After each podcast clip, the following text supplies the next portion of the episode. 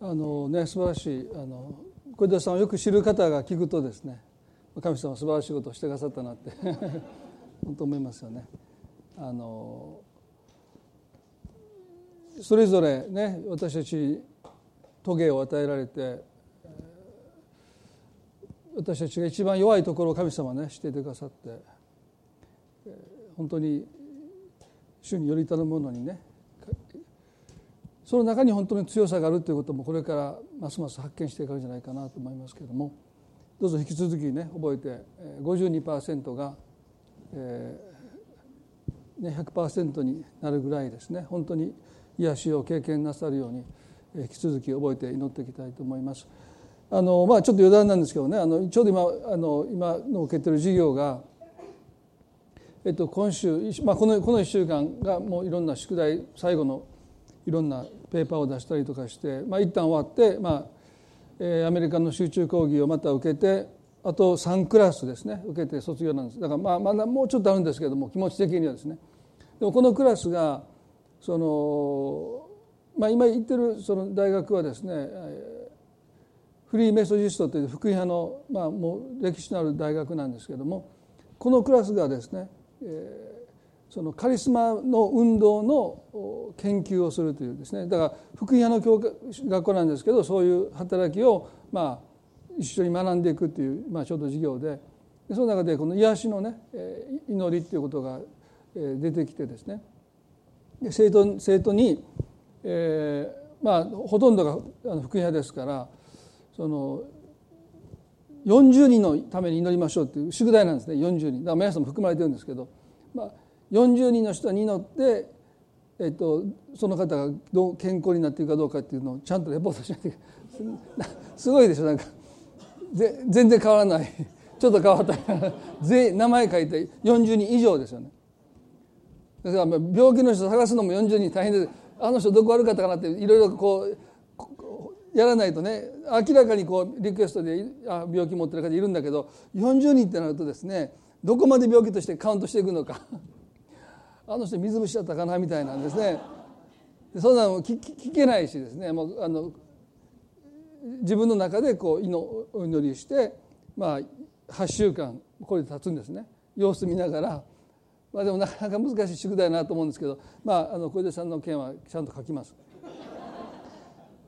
あのまあ、そのね、えーまあ、クラスの中で、えー、賜物としての癒しっていうのも出てくるんですね。でも本当に教会が一つになって祈るところに神様を働いてくださるなということをですねもう皆さん本当にもう何度もいろんなことを通して経験なさっていると思うんです。まあ私にはその賜物がないと思うので私の元に来て手を置いて祈っても癒されない場合がほとんどだと思いますけどでも本当に教会としてそういうね神様の祝福が与えているなというふうにはすごく思いますのであの引き続きですねあの病を抱えてこの礼拝に来られている方たくさんおられますので。信仰を持ってね祈っていきたいなというふうに強く思わされます。で今日はあのメッセージは、まあ、クリスマスを迎えるということで、えー、ちょうどあのラジオ関西で、えー、お話をした内容を、えー、礼拝向けに少し、えー、作りました準備しましたのでであの京都での MC でもね少しお話をした内容とあの重複しますけれども、えー、もう一度このクリスマスを迎える心構えとして愛する人に私たちが変えられていくことの大切さをですねご一緒に考えたいと思います。まあ、クリスマスの意味あるいはクリスマスの本質を言葉に表すと、まあ、英語ではね「Love in Action」まあ、日本語だと「行いの伴った愛」ではないかなと思うんです。第一ヨハネの3の18では「子供たちを私たちは言葉や口先だけで愛することをせず行いと真実をもって愛そうではありませんか。愛の人と称されたヨハネは言葉や口先だけで愛することをせず行いと真実をもって愛そうではありませんかと進めます。彼は愛の本質として行いと真実さという2つの概念を語っています。ですからヨハネの愛の定義からすると愛から行いを引くと口先だけの愛。ですねでも愛から真実を引くともはや愛でなくなってしまう。これが彼の愛の定義ですね。ですから愛に行いが伴っているということはとっても大事なんですけどその前にもう前提として愛が真実に基づいているということが何よりも大切ですよね。ならば愛から真実を引くと何も残らないんです。行いを引くと口先だけの愛が残りますまだましです。でも真実を引いてしまうともうそれはもはや愛でなくなってしまうということをまず覚えたいですよね。開かなくてもいいですけども第一コリントの13章は愛の定義が記されていますけどその中でこうあります。愛は不正を喜ばずに真理を喜びます。愛は不正を喜ばずに真理を喜びます。皆さん多くのね、まあ、映画とかテレビを見ていますと真実の愛とは自分の気持ちに正直であるという間違ったメッセージが、まあ、垂れ流されている状態ですよね。でそういうまあ映画とかテレビで自分の気持ちに正直になる。それが真実の愛なんだというこの誤ったメッセージの垂れ流しの中でね。例えば不倫の関係が純愛のようにですね。自分の気持ちに正直になってお互い愛し合っていくことが愛なんだという間違ったメッセージが、まあ、本当に公共の電波を通じてね垂れ流されているのをとっても危惧しますけれども真実の愛とは自分の気持ちに正直だということではありません。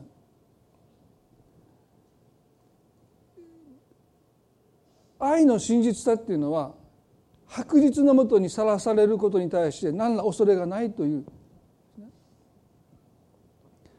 ですから自分の気持ちに正直だということはほとんど意味がないんですね。その愛が白日のもとにさらされて全ての人の目にさらされても何ら私たちの中に恐れがないそれが真理の一つの側面ですよね。真理とはそういうものなんですね。誰の目にさらされても恐れを覚えない。そのことを少し心に留めながら今日この行いの伴う愛についてご一緒に学びたいと思うんですけれどもヨハネの3の16とってもというか最も有名な聖書の言葉に愛の定義が示されてますね。神は実にその一人ご与えになったほどに弱愛された。それは御子を信じる者が一人として滅びることなく永遠の命を持つためである、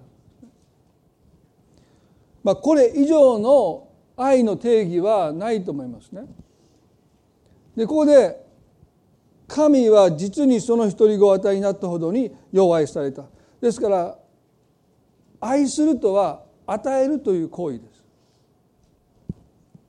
そして愛の中身は何を与えたかによって決まります。愛とは与えるという行為そのものですね。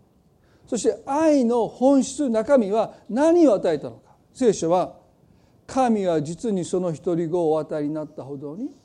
弱愛されたですから神の愛の本質は神がその一人子を惜しみなく与えてくださったというその御子イエスによって神の愛は明らかにされましたね。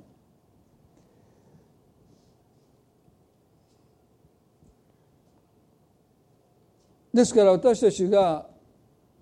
愛を測る時にですね何を与えたのかによって測っていくということが大切です。でも残念なことに多くの場合愛とは受け取るものだと思っている人があまりにも多すぎますね。ですから愛される人になる。みんなから好かれる人になる。まあ、親は子供にそういうことを願います。誰からも好かれる子供になってほしい。その親にとって愛とはやっぱり受け取るものなんですね。でも本来ならばどんな人も愛せる人になってほしい。そういう子供になってほしいと本来願うべきなんですね。誰からも好かれる人になってほしい。誰も分け隔てなく愛せる子供になってほしいと本来は願うべきだと思います。ですからおあのお父さんお母さんとそういうお話をする時にはねいつもそのことをお伝えするんですね。受け身じゃなくて、ね、能動的に愛せる人になることをですね願っていくということは最も健全なことじゃないかなと思います。マタイの5の46でイエス様は愛の本質を別の角度でお話しされました。とっても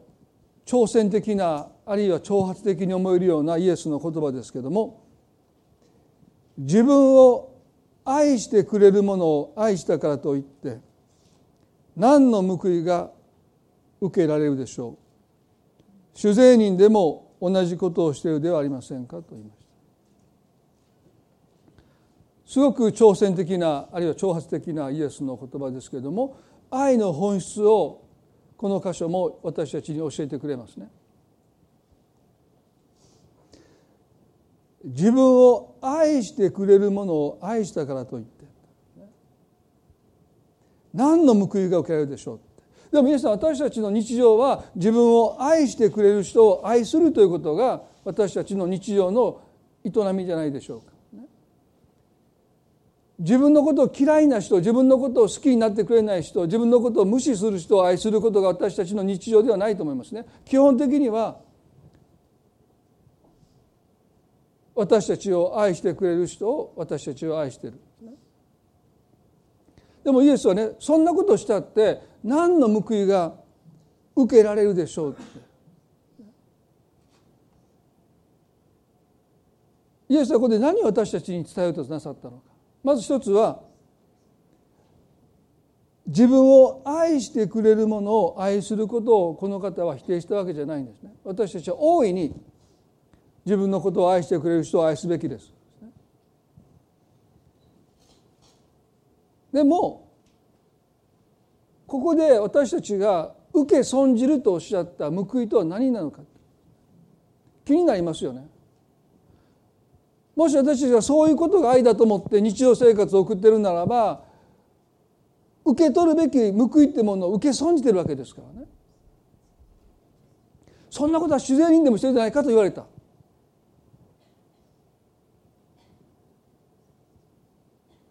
私たちは何を受け損じてるのか。実に多くの人がこの報いを受け損じてるんです。ここでイエス様がおっしゃった報いとは愛することの見返りを私たちが求めてその見返りを受け取るときに受け損じる報いですよね。人を愛するときにその愛することの見返りとしてその人から愛してもらうその愛を受け取ったならばある大切な報いをもうその時に私たちは受け損じるんだだから愛してくれる人を愛してその人からよくしてもらってその人から親切にしてもらってその人から愛を受け取っていくならばそれはそれで幸せですけれどもでも大切な報いを受け損じてるんだ。ここでおっしゃった報いとは何でしょうか？それはイエスがおっしゃったのはね愛とは与えること自体が報いであるというのがイエスの教えです。与えることの中に喜びを見出し与えることの中に満足を見出していくことが愛が受け取る本来の報いなんだだから愛したことで相手から愛されることが本来の報いではなくてその人を愛するその愛を与えることその自体がもはや報いなんだっておっしゃるんです。だからね私たちが人を愛する時に何を報いとして愛するのかによって随分愛し方が変わってくると思うんですね。夫婦のねカウンセリングをしていて一つの転換期はねあるいは転換になるのは愛すること自体を報いだとその中に喜びやその中に満足を見いだすことにシフトしたらその関係は深まっていきますね。でもなかなかそこにシフトしない。ですやっぱり見返りを求めるんですね。私はこんなにもしてきたのに例えば夫はね妻は見合うように私を愛してくれない。でもねもう100%確信を持って言えますけれども絶対夫婦が愛し合うことにおいて平等を求めたら失敗しますよね。愛し合うことにおいて平等に愛し合う私もこれだけ愛したからあなたもこれだけ愛してくださいということをその平等を求めたら絶対行き継ぐところはですね不満足ですよね。あるこういう調査があるんですね。夫婦が夫婦としての責任を100とした時にお互いがどれだけ責任を果たしてますかという調査をですねもうたくさんの夫婦にしたんですね。まあ、個人としての責任もありますでしょ仕事に行って個人の責任もあるんだけど夫婦としての責任が100とするとですねそのうちのあなたはどれだけの責任を果たしてますか？まあ最も平等な夫婦の場合5050ですね。でもそれはありえないですね。その調査で分かったことは、ほとんどの人が80%ぐらい出てるんですだから2人足して160ですそんなありえないですよ。100なんですからマックスがね。でも5050っていうふうはほとんどいないんですほとんどが8090、相手が10ぐらいしか果たしてない。私が80相手は20からまあよく10ぐらいだ。お互い思ってるんですそんなのありえないでしょ。足して160100そんなないですからね。ということは人はやっぱり自分の犠牲を大きく見積もって相手の犠牲を小さく見積もるというのが人間の心なんですね。もうこれはもう全世界共通です。自分のしたことを小さく見積もって相手がしたことを大きく見積もるのは私だけですとか言ってね。まあそれはうちの奥さんに聞けばあの違うということをすぐ証明してくれますけれども。もう人種も年齢世代も関係ないです。全部自分の犠牲は高く評価して相手の犠牲は低く評価しますから夫婦が愛し合うことにおいて平等を目指したら大変なことになりますよ。ありえないですね。だから愛を与えるというこの人を愛せるということ自体を報いとしてその中に喜びと満足を見出していくことを私たちが学んでいかなければいつも愛において私たちは不満足に陥ってしまいますね。神は実にその人がご与えになったことに弱いされた。愛とはまさに与えるという行為そのものです。ですから報いとはね愛を与えることができるというそのことの中に私たちが喜びと満足を見出していくときに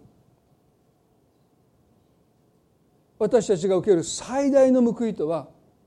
愛の人に私たちが変わっていくということです。愛を受け取ることもそれは素晴らしいです。でも私たちが愛の人にますます変えられていくすなわちキリストに似るものに変えられていくということはまさに私たちが愛の人に変えられていくという歩みですよね。でそれは愛を与えることに報いを受け取っていかなければ私たちは愛の人にならないんです。そんなことは主税人でもしてるでしょ？イエスの言葉はね。愛をキャッチボールで与えて受け取って与えて受け取ってしてる限り愛は深まらないってことなんです。ね。ある程度生活はスムーズにいきますよ。キャッチボールしてればですね。してくれたことに対してありがとう。私僕もしてあげるよ。ああ私もしてくれたから私もしてあげる。それは麗しいですよね。でも自然になってしてるんだって。でもあなた方は愛を与える時に報いを受け取ってきなさい。そしてその人が何かしてくれたらそれはボーナスだ。もう報いを受け取ってるのにえもう私もらってますけど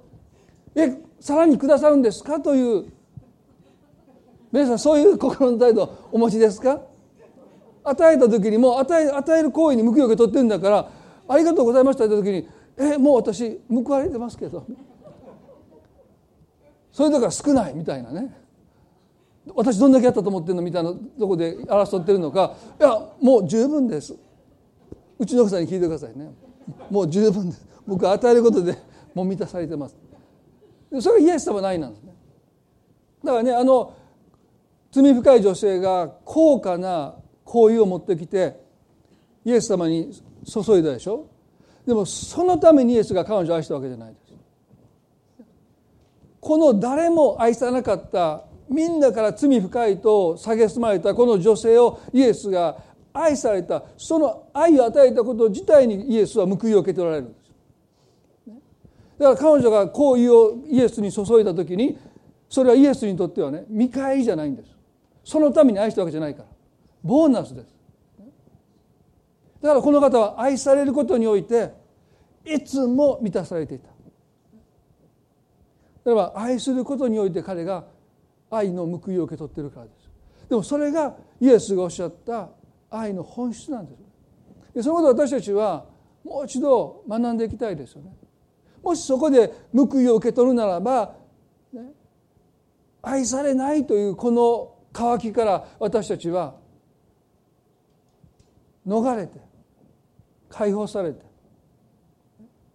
そして愛を拒まれる恐れからも自由にされて人をもっと愛するように私たちは変えられると思うんですね。今の、まあ、若い人たちはね自分からなかなか告白しない、ね、もう携帯とか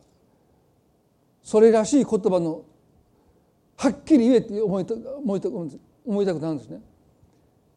なんとなくもう断れる前に線を引いてるんですね。あそういうつもりじゃなかったって。いや私あなたと付き合いません。いやそういうつもりで言ったんじゃないよってもう言ってるくせにね。もう拒絶されること拒まれること嫌いだって言われることに対してとっても傷つきやすくてその曖昧な告白をするそうですね。あなたのことが好きですとか言わないでね。あなたのことがちょっと気になってます。いや私いやあなたのこと何とも思いません。いやそういうふうに取らないで。ちょっと気になってそういう意味じゃなくて全然違う意味で言ったんだとかって否定もするそうですけどね愛することを私たちに臆病にさせるのはやっぱり見返りを求めすぎるからですよね。でもイエス様は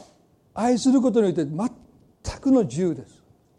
それは愛を与えることにこの方は報いを受け取っているからだから拒絶する人のためにイエスは喜んでご自分の命を差し出してあげた。ペトロもそうでしょ。三度あなたは私のことを知らないというそんな男イエスは呪いを自分にかけてまでイエスなんか知らないってそんなこと皆さんね言われるってことが事前に分かってたらその人のこと愛しますか？でもイエスはそれでもペテロを愛されたのはペテロを愛することにこの方は報いを受け取っているからですよね。5つのパンと2匹の魚の奇跡は福音書の全てに記載されてますね。それは私たちに愛の本質を教えるとっても大切な出来事だからだと思います。まあ、このマタイ・マルコ・ルカ・ヨハネの中にこの奇跡は記されているので、まあ、聖書の箇所をいちいちもう全部開くと大変なので、まあ、聞いてくださればいいと思うんですけども私この1箇所の聖書からじゃなくてこの4箇所から取り上げて短く愛の本質をですねもう少しお伝えしたいと思うんですけどもマタイの14の13でねイエスはこのことを聞かれると船でそこを去り自分だけで寂しいところに行かれたすると群衆がそれを聞いて町々から歩いてイエスの後を追った。イエスは船から上がると多くの群衆を見彼らを深く憐れんで彼らの病気を癒された。イエスはこのことを聞かれるとというこのこととはイエスのいとこであったバブテスマのヨハネがヘロデオによって首をはねられて殺されるという知らせがイエスに届けられます。だからそのチラシを聞いて心を痛めたイエスは一人静かに退くために船に乗って対岸に行くんだけども群衆がそれを見て陸地を通って先回りしてイエスの船が陸に着く前にはもう群衆がイエス様に手を振ってるんですね。ようこそおいでくださいましたみたいな。せっかく一人になろうとして船に乗って出かけていったんだけども群衆は通ってですね。陸路を通って対岸に行ってイエスを待っていた。イエスはその姿を見てかわいそうに思った。皆さんだとどう思いますか？こんな悲しい知らせがあってそっと一人にしてほしいと思って船に乗って出かけていったその先に用事が例えばねちょっとあなたにやってほしいことがあるんですっていう人たちが待ち構えていたらねもうちょっと一人にしてほしい。もうもうもう私にはもう与えるものがありません、ね、でもイエスは彼を見てかわいそうに思って病気を癒されたと書いてます。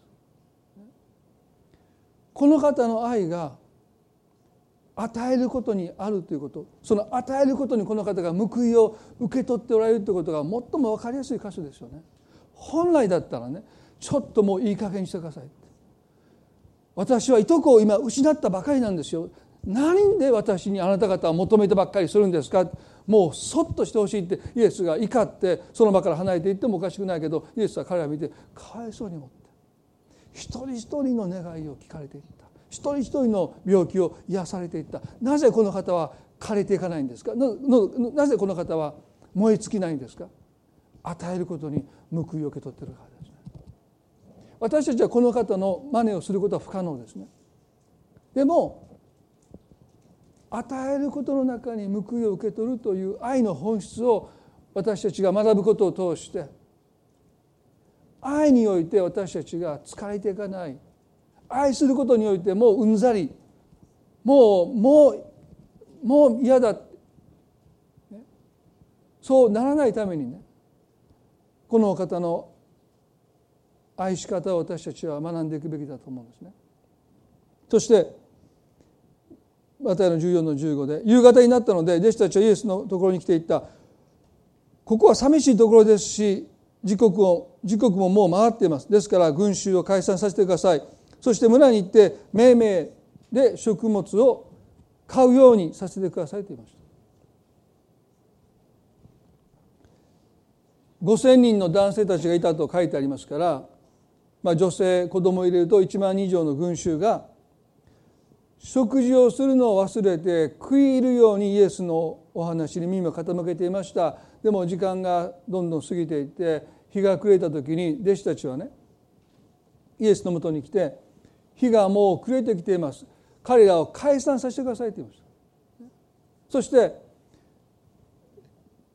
村に行ってめいめいで食物を買うようにさせてくださいとお願いした。最も真っ当な常識的なお願いをイエスにしました。自分たちの食事の世話を自分たちでするようにイエス様どうぞ彼らを解散させてくださいとお願いした。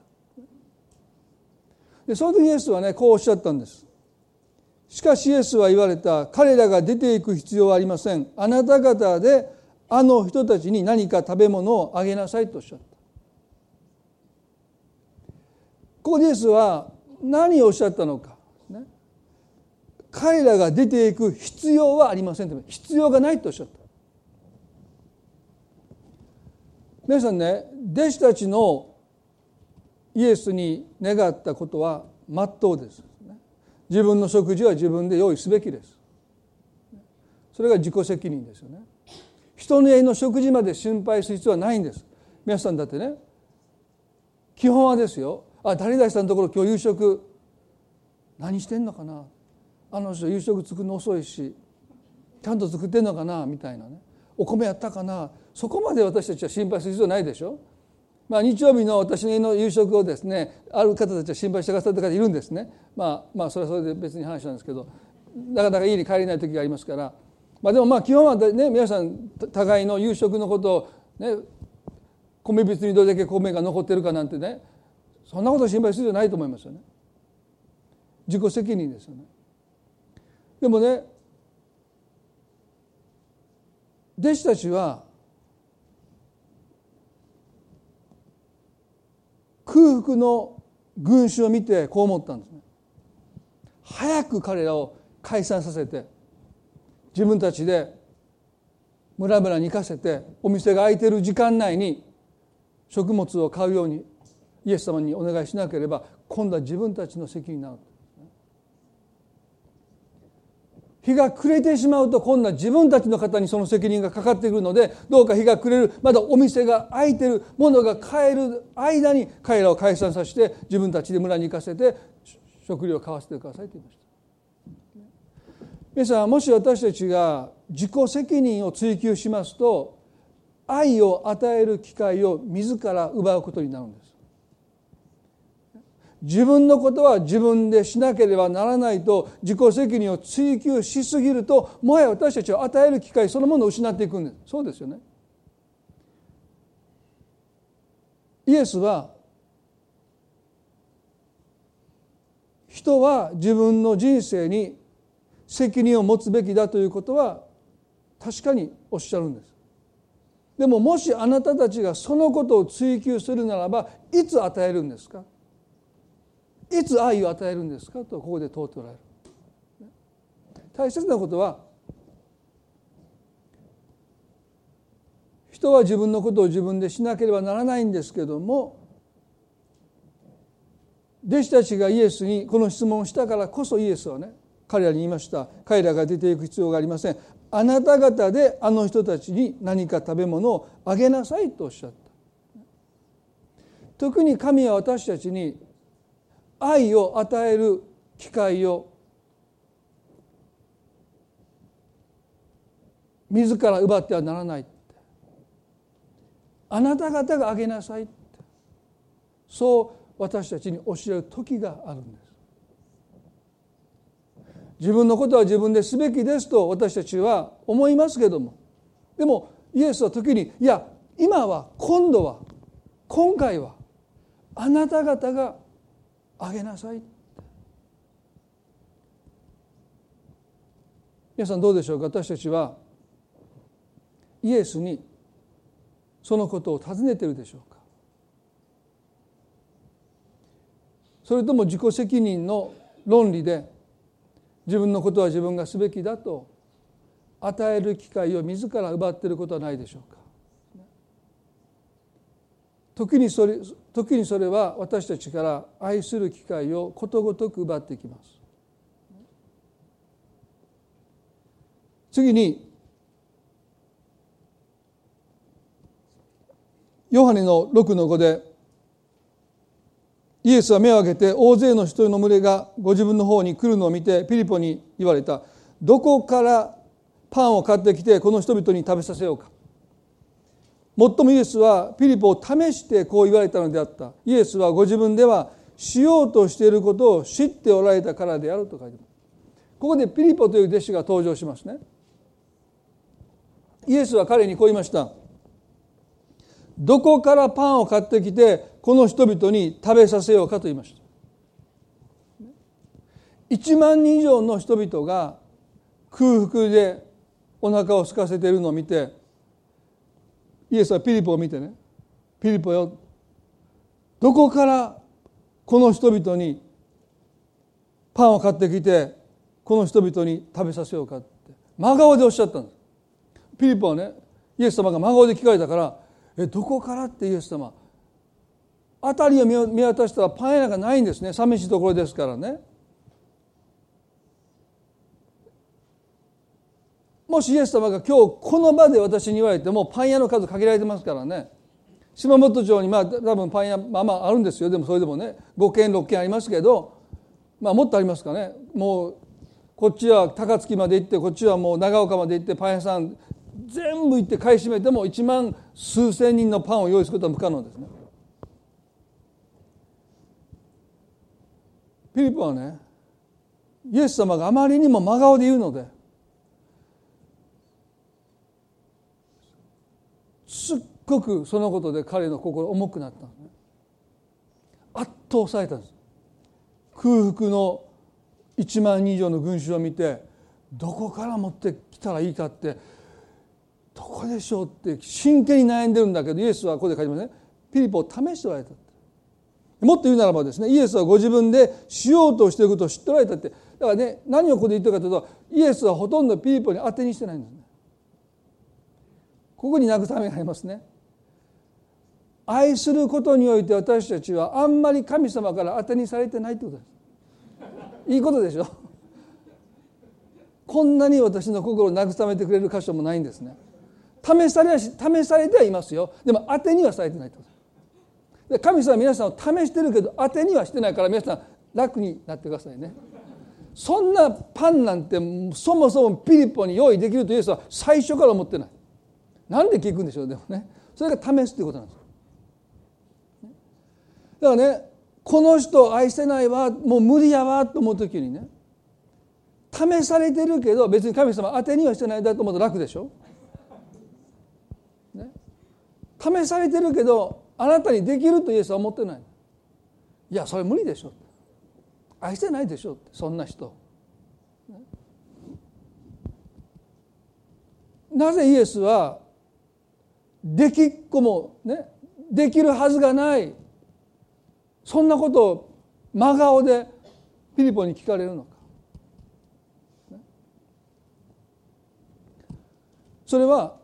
神は私たちにを当てにはしてないけどご自身の宮沢に招いておられるということです。あなたは当てにはしてないけどこの1万人以上の空腹を満たすことにおいてあなたを当てにはしてないけどあなたを招いてはいるよ一緒に働こうって。愛せない人をあなた一人が頑張って愛するようにイエスは私たちを当てにはしないけど私と一緒ならできるでしょうあなたの肩にその責任が全部乗っかかってるんじゃなくて私がするからあなたも私と共に働きなさいイエスはしようとしていることを知っておられた私たちに神が求めることはその働きに私たちが招かれている。その働きに私たちが応じることなんです。ああこの人私はもう無理ですって諦めるんじゃなくてでもあなたがこの人を愛そうとなさってるならばその働きにあなたが私を招いてくださるならば私たちはそれに応じていきます。私にできることは何でしょうか。このこの方にイエス様を伝えてこの方がイエス様を信じるように神様私に何を求めてるんですか？そんなにあなたに期待してないよ。でも私がすることに私はあなたを招いてます。これが私たちの招きなんですね。ピリポよ。私はあなたを当てにしてないけどもあなたは招いてるよ私がこれからしようとすることにあなたは招かれてるから応じなさい応答しなさいとイエスはここでピリポに語っておられるんですね。マルコの3の37でまた別のね角度から見るとそこで弟子たちは言った私たちが出かけていって200デナリものパンを買ってあの人たちに食べさせるようにということでしょうかと言いました。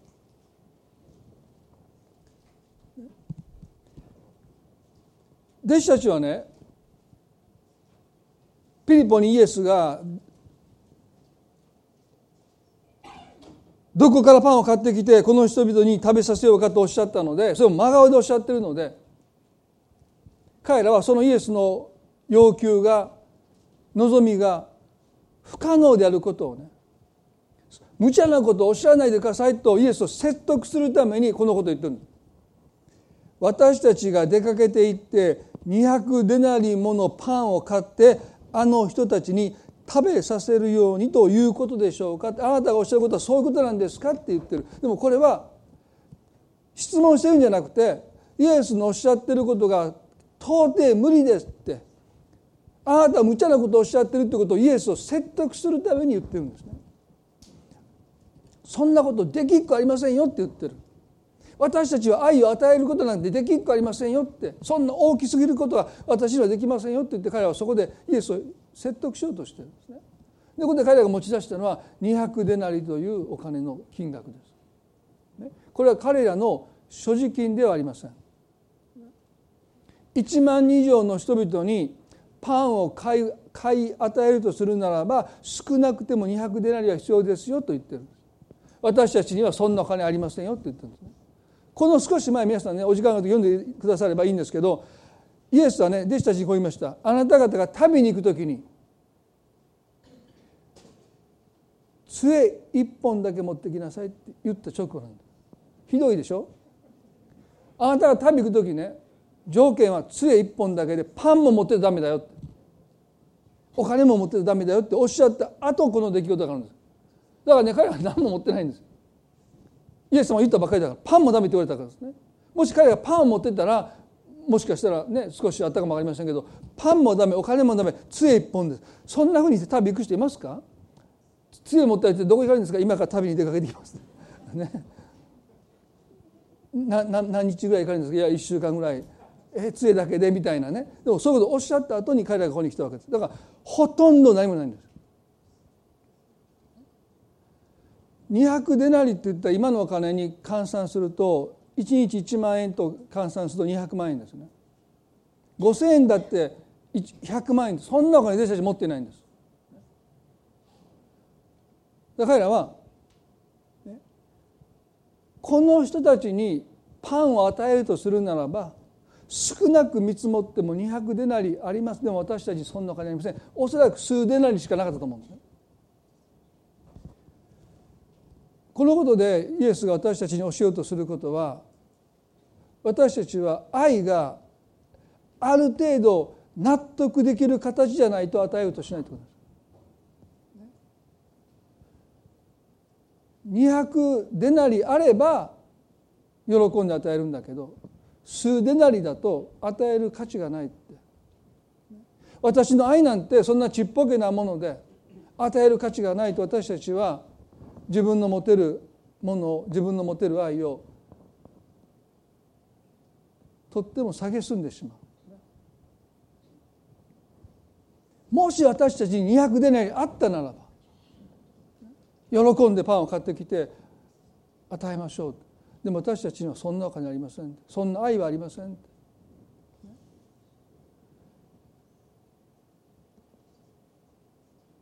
自分の愛を過小評価することで私たちは与える価値がないと言って与える機会を自ら奪っていくんですね。この後ヨハネの6の8で弟子の一人シモン・ペトロの兄弟アンデレがイエスに言った。ここに少年が大麦のパン5つと小さな小さい魚を2匹持っています。しかしこんな大勢の人々ではそれが何になりましょうと言いました。自分の愛を少なすぎると言って与える価値がないと評価する人は人が与える愛までも少なすぎると言って蔑みます。少年に彼らは言います。5つのパンと2匹の魚ではもうどうにもならないから自分で食べなさいって。あなたの気持ちは嬉しいけどそんなものねどうにもならないからね自分で食べなさいっておそらく彼は言いそうになった。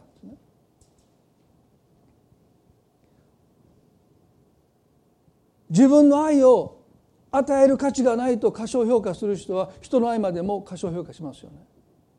人から愛する機会を奪ってしまいます。自分で食べなさいって。でもその時ねヨハネの6の10でイエスは言われた人々を座らせなさいって。十節ではそこでイエスはパンを取り感謝を捧げたから座っている人々に分け与えられた。また小さい魚も同じようにして彼らに欲しいだけ分けられたと書いてます。皆さんこの5,000人の人あるいは1万人以上の人を養ったというこの給食の奇跡はそのハイライトはどこにあったかというとイエスがこの少年の5つのパンと2匹の魚を受け取って感謝されたということです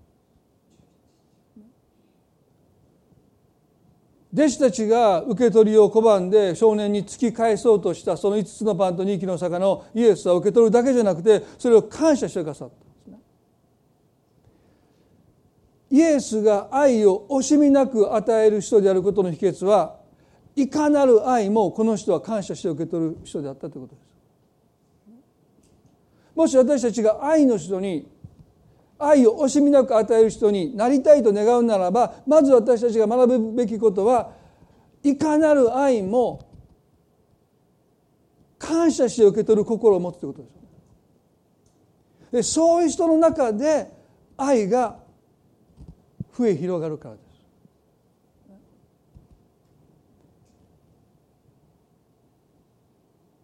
愛を惜しみなく与える人はどんな小さな愛でも感謝して受け取る人ですそして受け取った愛を自分の中で感謝を通して大きくできる人こそが愛の人です。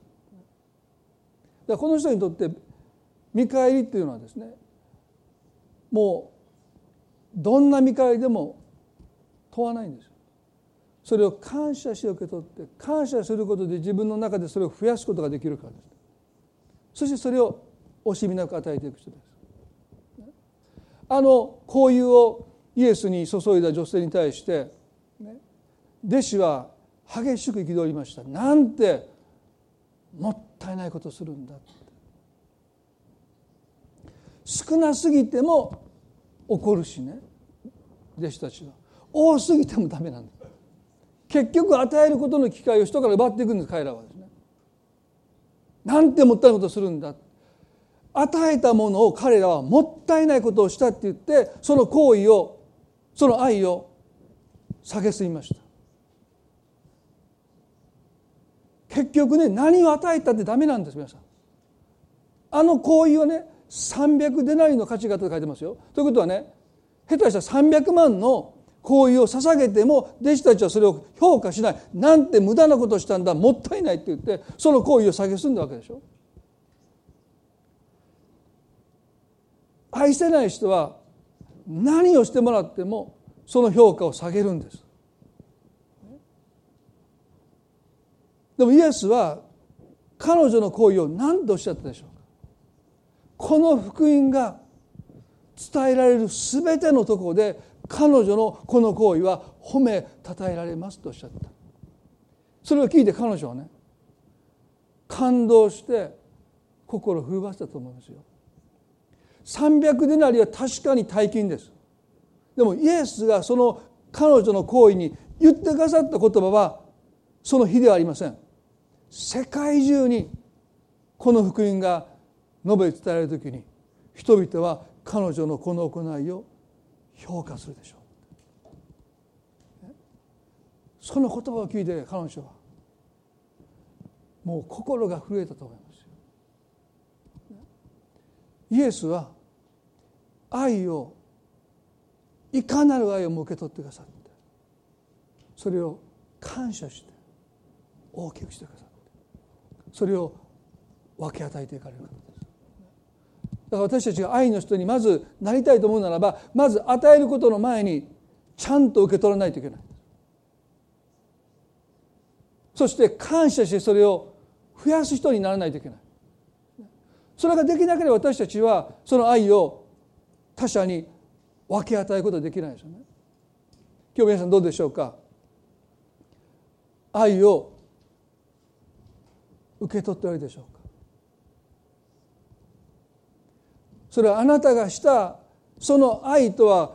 もう比べることのできない些細なものでしかないかもしれない。でもそれでもその愛を受け取ってるでしょうか。でも多くの人は受け取り拒否するんですね。あの朝早く武道院で働いた人たちみたいに自分の労苦にこの一でなりは見合ってないと言っていらない受け取り拒否してるんですよね。でもイエスはこの少年の5つのパンと2匹の魚を受け取って感謝してくださった。その光景をこの少年は一生忘れないと思います。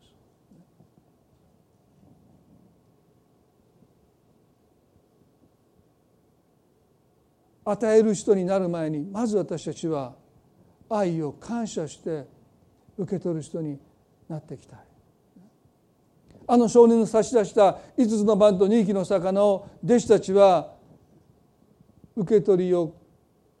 拒もうとしました。あまりにも少なすぎた。あの罪深い女性がイエスに注いだ行為を弟子たちは叱りました。なんてもったいないことをしたんだでもイエスはその行為を全身で受け取ってくださって埋葬の用意をしてくれたんだ。この方はいかなる愛をもすくい上げてくださってそれを増やしてくださって皆さんどうでしょうか？このクリスマスを迎えにあたって。まず私たちがね今朝覚えたいことはあなたに向けられた愛をあなたはちゃんと感謝して受け取っているでしょうか？その愛ゆえに神様に感謝しておるでしょうか？それとも少なすぎるって言って受け取りを拒んでいることはないでしょうか。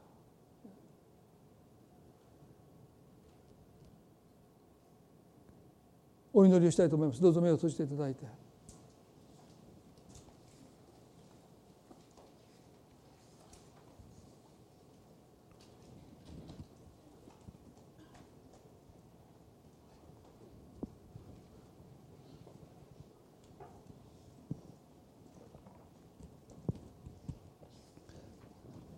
今日少年が5つのパンと2匹の魚を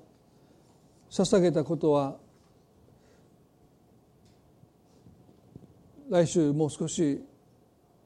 お話したいと思いますけれどもそれを受け取ってくださったイエス様のことを私たちはもう一度覚えていきたいですね。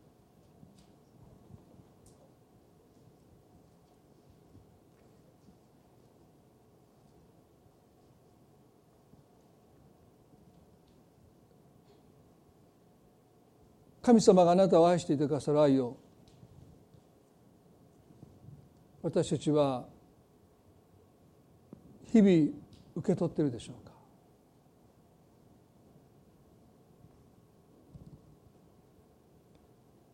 私たちの祈りが聞かれない時も神の愛を受け取ってるでしょうか？私たちの病気が癒されない時もあなたに差し出されている神の愛を受け取ってるでしょうか？人間関係がまだ困難の中にあって悩みの中にある時も日々あなたに注がれている精霊を通して注がれている神の愛を私たちは感謝して受け取っているでしょうか。それとも私の願いが叶えられる祈りが聞かれる問題が解決するその中でしか愛を受け取ることをもしあなたがしていないならば毎日あなたに注がれている神の愛は受け取ることを拒まれてるんです。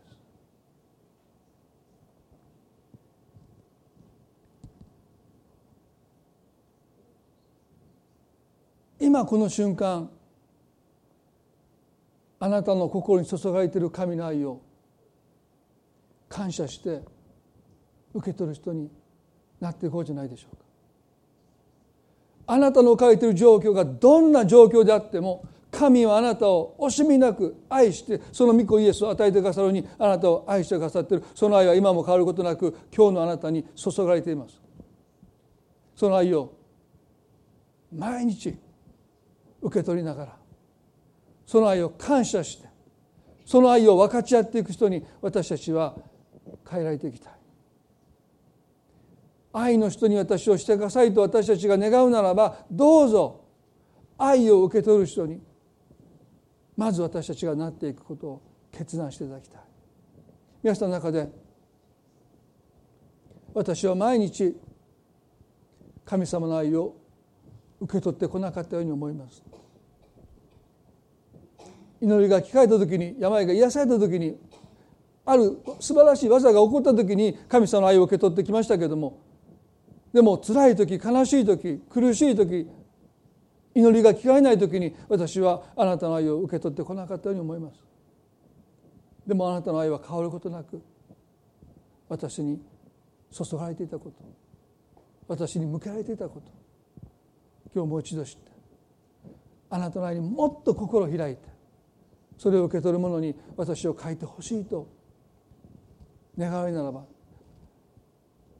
今日そのことを神の前に願っていこうじゃないでしょうか。どうぞ目を閉じたままもっと神様の愛を受け取る人に私を変えてほしいと願う方がいたら少し手を挙げて示してくださいます。かあなたのために祈りたいですね。祈ります。恵み深い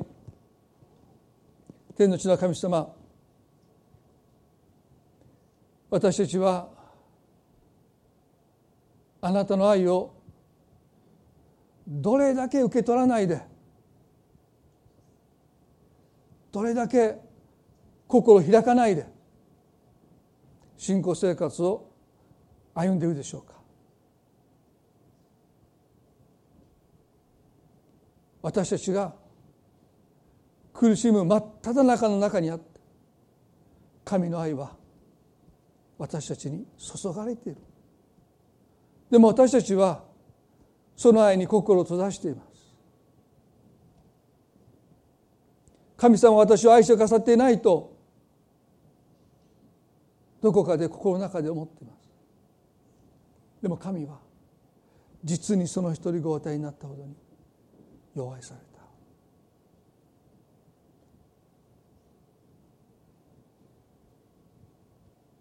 御子さえも惜しまずに与えてくださった神様は苦しむあなたを放っておけない。愛して愛して愛を注いでくださっているのに私たちはそれを受け取ろうとしていない。今日神様どうか私たちの心をますますあなたの愛に広げてくださってどんな時でもあなたの愛を受け取るものに私たちをますます変えてください。いや辛い時こそ苦しい時こそあなたの愛を全身で受け取れる人に私たちをどうか変えてください。今日神様の愛を必要としている方がおられると思います。今その心をあなたが開いてくださってあなたの愛を今受け取ることができますように。感謝して。その愛を受け取ることができますように。そしてその愛は私たちの中で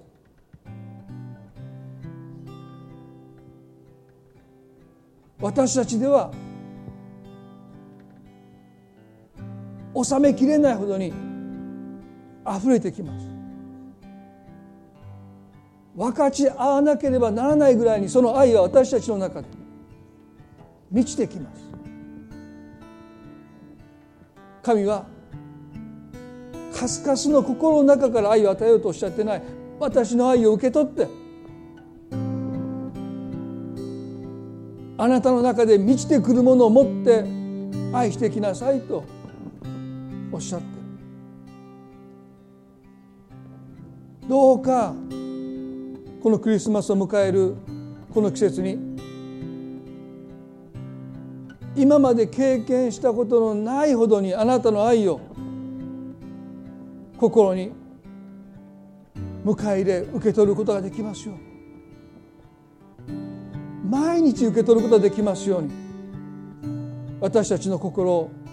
あなたの愛に今広げてくださることを祈ります。私たちの心を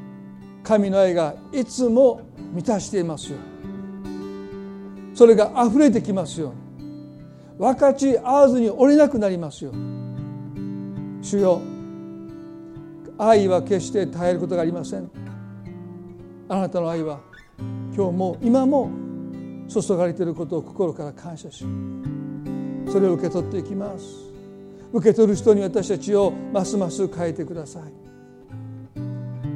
そして私たちを通してあの少年の5つのバンド2匹の魚が多くの人々の空腹を満たしたようにどうか私たちを通して多くの人々の乾いた心がキリストの愛で満たされてきますようにどうぞ私たちを招いていてくださることを感謝します。その招きに私たちを応答していきたいです。私たちを当てにしてなくてもいいんです。でも私たちを招いていてくださる。その招きにどうか応じる一人一人でもありますようにどうぞお一人一人を祝福してください。この1週間の歩みを覚えてくださって私たちの多くの気づきをあなたが与えてくださることを信じ感謝を持って愛する主イエスキリストの皆によってこの祈りを見舞いにお捧げいたします。それではどうぞ皆さん立ち上がっていただいて賛美を捧げたいと思います。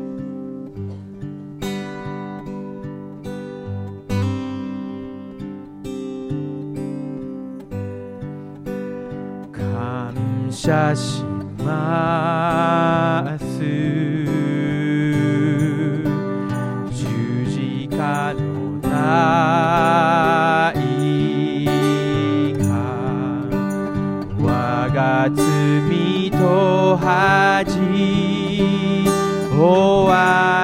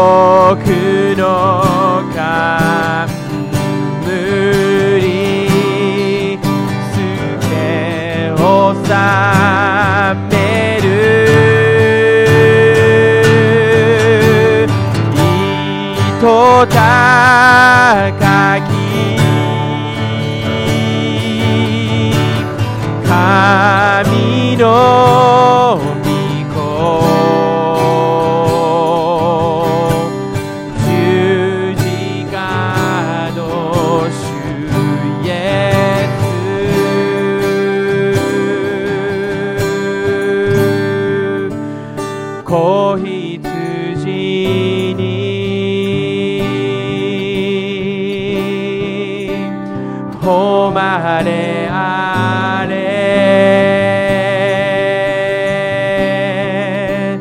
子羊